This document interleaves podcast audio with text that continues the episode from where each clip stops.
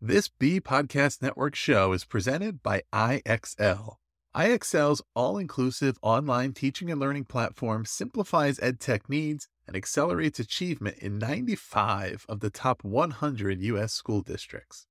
IXL delivers personalized learning across a comprehensive pre K 12 curriculum, including math, language arts, science, and social studies, and it helps you assess student performance through actionable real time insights at every level of your school or district.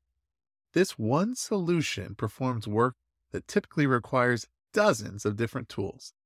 Want to find out why so many leading districts trust IXL? Visit ixl.com forward slash BE. That's ixl.com forward slash BE. Galaxies we hear, colors we've endeared. Slow down, see you're so sincere.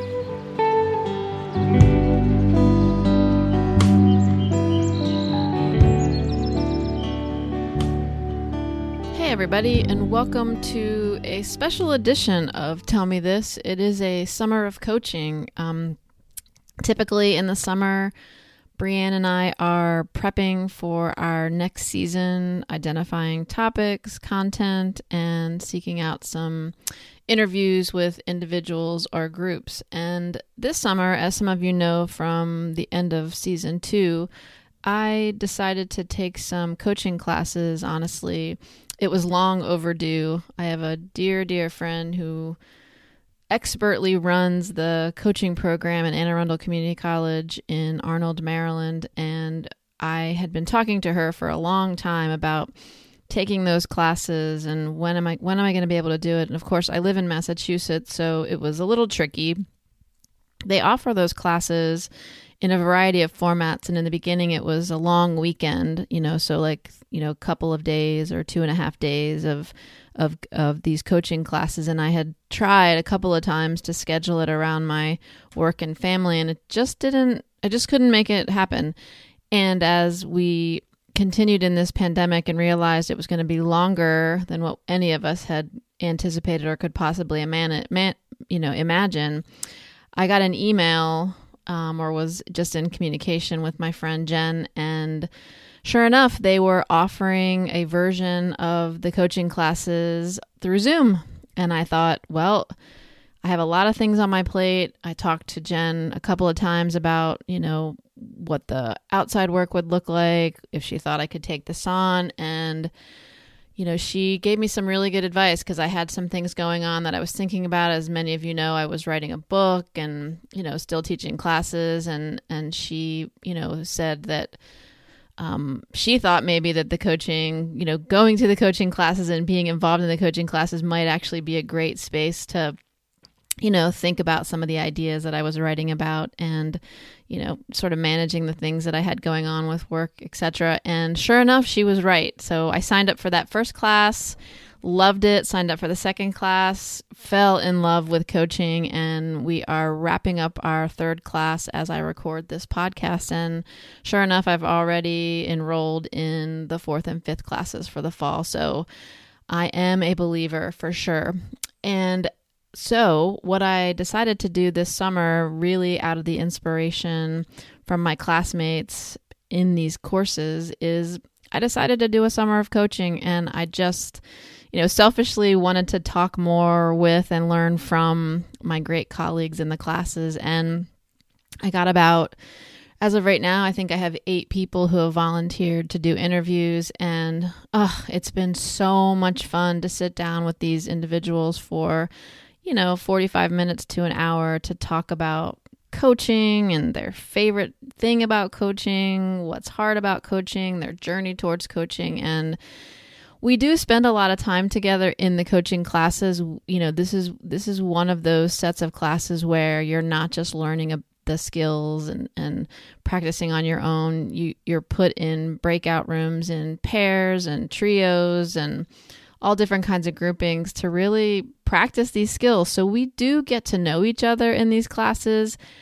but it's not the same as like spending one on one time with individuals. So I just feel so lucky and grateful and honestly privileged that I have had a chance to to spend some more time with these folks that you're going to hear from in these upcoming episodes. And so sort of in the spirit of this podcast, I wanted to share, um, you know, go back to the format where I used to tell stories and try to find some research to connect to what you're what you're going to hear in these interviews. And, um, you know, as I was doing the interviews with with individuals, you know, it was it was you know, I was reminded by the guests and also just in my own reflections on the podcast that I think, you know, my grandmother, of course, as many of you have known if you've been with me since the first episode, know that, you know, she was a huge inspiration for me wanting to start this podcast. It had been on my list for a very long time and I just kept putting it, you know, it just kept falling to the bottom of the list for all the reasons that, you know, I'm sure that you could guess. And when she passed away, I did a lot of reflecting and I thought, you know what, if not now, when? And so I started the podcast and and as I wrote the book and have talked to others, and you know, as I reflected on my grandmother, um, you know, I have said, and I and I really, I think I said this when she was alive as well. You know, she was such a great teacher for our entire family, um, and so that was sort of an identity that I had had given her, or she had. I mean, she had just sort of modeled and demonstrated. I didn't give her any any of that really. She she gave it to us and as I took these coaching classes and as I talked to my peers, as you'll hear in these interviews, you know, one of our guests said, you know, your grandmother showed up coach like all the time. And like, sure enough, she did.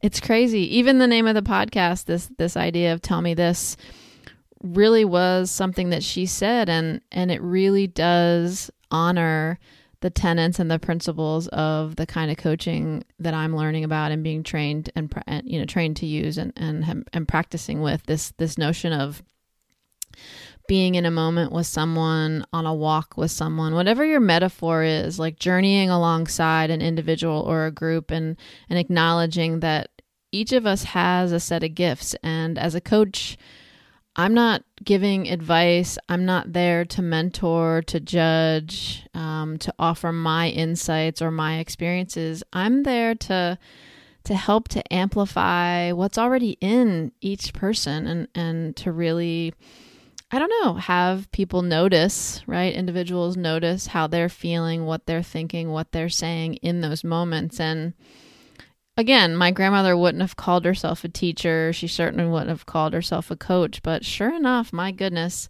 when I think of stories, you know, I can see um, so many pictures of my family and my grandparents. And, you know, they used to live on the water in Pasadena, Maryland, right on Grays Creek. And I would pull up in my car in their driveway and sort of walk down this um, decline towards their back porch area. And they would often be sitting on their screened in porch, rocking in the sort of swing in the screened in porch, or sitting in a lounge chair on their porch that was, you know, an open porch with a, the deck above. So it created another sort of outdoor area. And I would plop down and, you know, we would have a chat about I don't know, whatever was going on in my life at that moment. And as I reflect on all of those times that I plopped down to have a conversation, whether it was outside on the screened in porch, in her, you know, condominium as she got older, in Florida, playing golf, plopped down in the golf cart or on her back porch. Darn, darn it if those weren't like mini coaching sessions because she really did lean in and listen. Um, you know, she asked questions. She wanted to know what it looked like, what it felt like, what it was about, what it was called, all these great, powerful what questions. And she really did, you know, some of the tenets and skills that you'll hear about in these interviews. Really, we learn how to stay in a moment with a client and not sort of, you know, push our agenda to create space for, you know, if we ask a question and there's a pause to let it sit and let the client sort of think and talk as needed, to really listen, actively listen, to stay present, to stay unattached, right? That this is not our story and not my journey, but the client's journey and story. and I wrote down self manage and I put a question mark because self manage as a coach is sort of it's awesome to get excited with and for your client. Of course, there's a there's a skill around championing, like authentically championing and cheering on your client. And at the same time, we also have to self manage and not get too excited. And so I think my grandmother, being a grandmother, right, or a mother or a great grandmother, um, sort of walked that fine line. So, so maybe that one not so much, but you know, who can blame her? She was a grandmother. So, so it's really been fun to to speak to my colleagues, my peers from these classes, and sort of you know make that connection about my grandmother. Just yeah, I hadn't. Again, it's sort of that that naming in, in one of the episodes with uh, Coach Shannon, we talked about how important it is to notice and name things, and and so these my peers really and my friends um, really gave me a gift that I was able to name those moments as as perhaps um, mini coaching sessions with my grandmother, which is which is really cool. So if I could sort of pivot or turn the corner a little bit I will I wanted to, you know, as I do often in my podcast or at least maybe not so much during the the pandemic, the season with the interviews about the pandemic, but in that first season for sure, I often brought research um, to the forefront. I love the idea of sort of telling stories and bringing that sort of lived experience, but then also, you know, bringing in some literature, whether it's academic literature, um, you know, news articles or other things that I'm finding to talk about the topic and sort of get different perspectives. And so when I started digging into the literature around coaching, it's tricky. Um, and it's tricky because that word coaching, and I wish um, Coach Shannon Fleischman was here right now because she's so good at thinking about sort of how we socially construct words. This idea of coaching, it's really in a lot of ways it's ambiguous. I was in a conversation with someone yesterday and we were talking about language and words and how we sort of you know, we give these words value and we privilege these words, but if they start to take on multiple meanings and represent represent so many scenarios and situations, they actually lose their meaning. And so I just really wanted to be mindful as I looked for research to acknowledge that coaching is a sort of fluid you know, verb, um, and being a coach, the noun form of that word, is also fluid. I mean, it could be, you know, out on a field being a coach, it could be an instructional coach, there's life coaches, there's professional sort of career coaching. Um, so I found myself as I did the research, you know, that it, it wasn't that easy to find sort of what I was looking for. So instead, what I did is I took some of the key, or what I see as um, some of the key features of coaching, at least the coaching that I'm being taught, um, and found some some articles that I thought would be would be fun to share. So. One thing that came up a lot in the interviews, and you'll you'll hear them. Hopefully, you'll stick around to listen to them in the next several weeks. Is this idea of listening? Lots of people talked about um, connection, listening, staying, you know, leaning in. And so I found this article. It's um it's actually from the Harvard Graduate School of Education Usable Knowledge series and it's the value of listening. And it's really now this is really focused on, you know, the value of listening for students. Um, but I could see where it's certainly transferable to other audiences. And they t- they go on to talk in the article about this idea of active engagement and that um, it really does offer and symbolize a sign of ref- respect and it reinforces the the notion of being in a team supporting a team working together um, and that you know sort of leaning in to listen is is almost a signal in some ways of you're you're with them and you're listening and paying attention.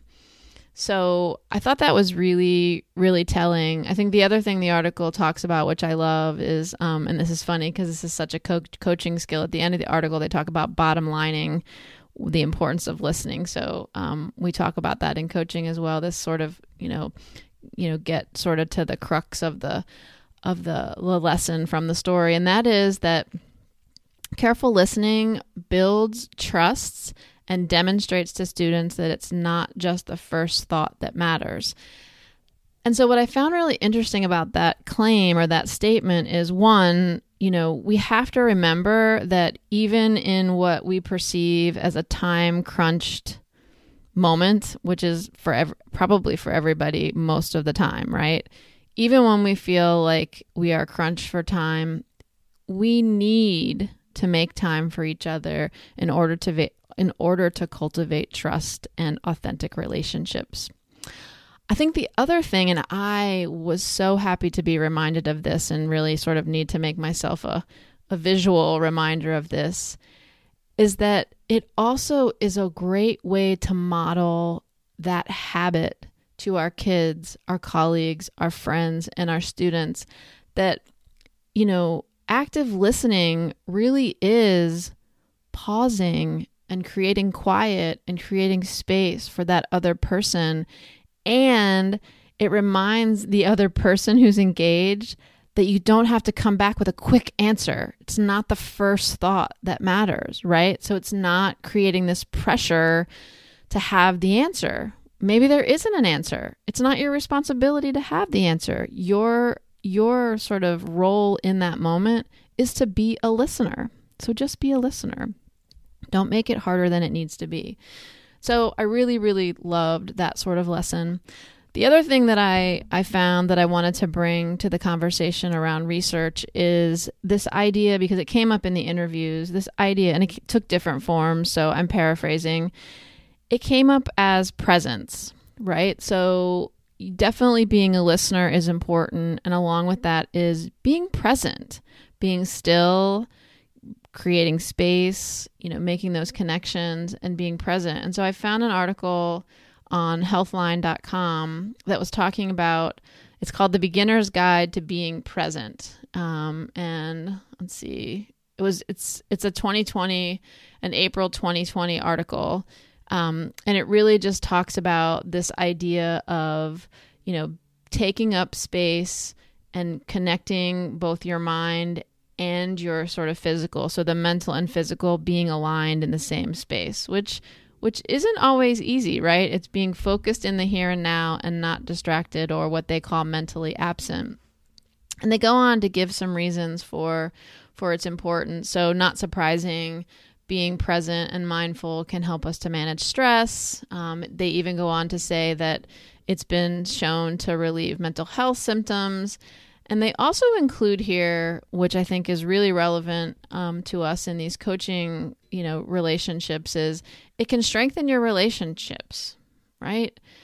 So if you're in a coaching session or just showing up coach like what whatever that you know your role or however you're sort of enacting these skills that you're going to hear about in these interviews if you're with someone and you're you know the this someone is speaking with you and talking with you and you're glancing at your phone or you're looking out the window and you lose the train of conversation well imagine how that feels for the other person i mean how would you feel if you were having a conversation with someone and they were every time their phone buzzed they were sort of picking it up and glancing at it or fiddling with it you know, being present, being present for students, for family, for our kids. Ugh, I'm so, that makes me think about my own kids and how patient they are with my fiddling with my phone or my work email when they're trying to talk to me about something. And so, you know, this is a lesson for all of us that part of showing up coach like is being present and that it can, along with um, you know, leaning in to listen and active listening, it can really strengthen our connections and our relationships and build trust. And if you go into the literature, the academic literature around things like trust and connection and belonging, there is definitely literature that suggests that this increases student and faculty, teacher, leader satisfaction. It can promote productivity, and those two things together lead to higher retention, fewer people, you know, leaving or switching jobs. It also there's also evidence to suggest it promotes deeper learning.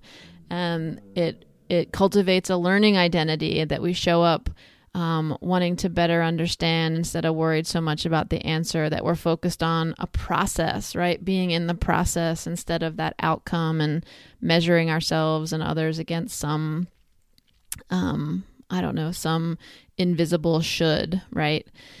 And so all of this is to say that you know even as coaching might take different forms and show up in different contexts with different hats and uniforms and and skills the coaching that I'm learning is called engagement coaching and it really is, you know, the metaphor I keep going back to is going on a walk or a journey with someone and really honoring and paying attention to the gifts that that that person or group brings along on that journey.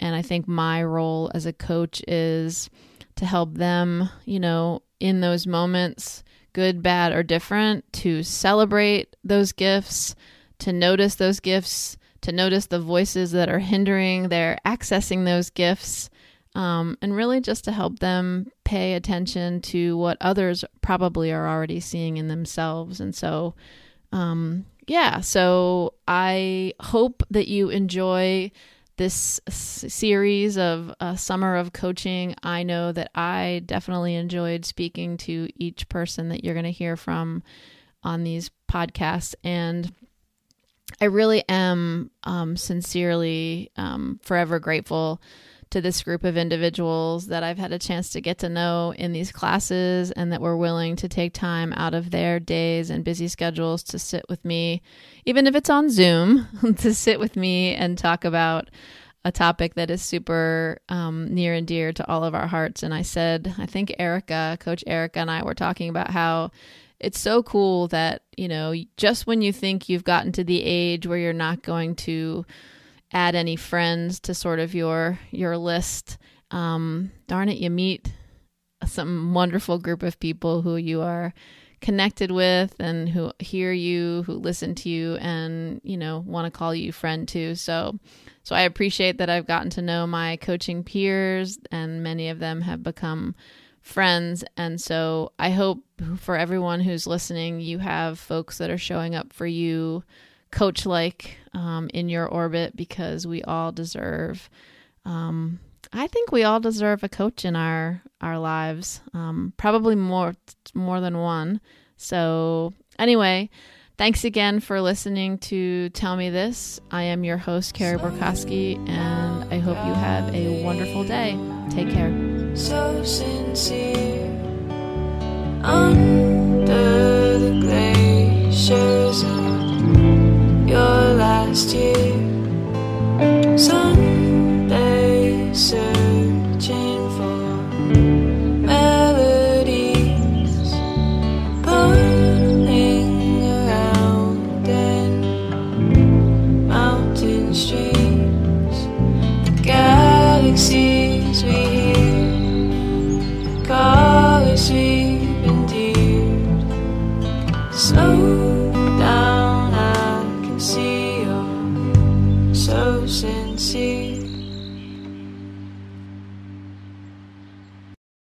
Do you want to simplify your school's technology, save teachers time, and improve students' performance on state assessments?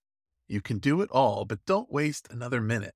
Head straight to ixl.com forward slash BE to learn how IXL's research proven teaching and learning platform can help you achieve all of these goals. That's ixl.com forward slash BE.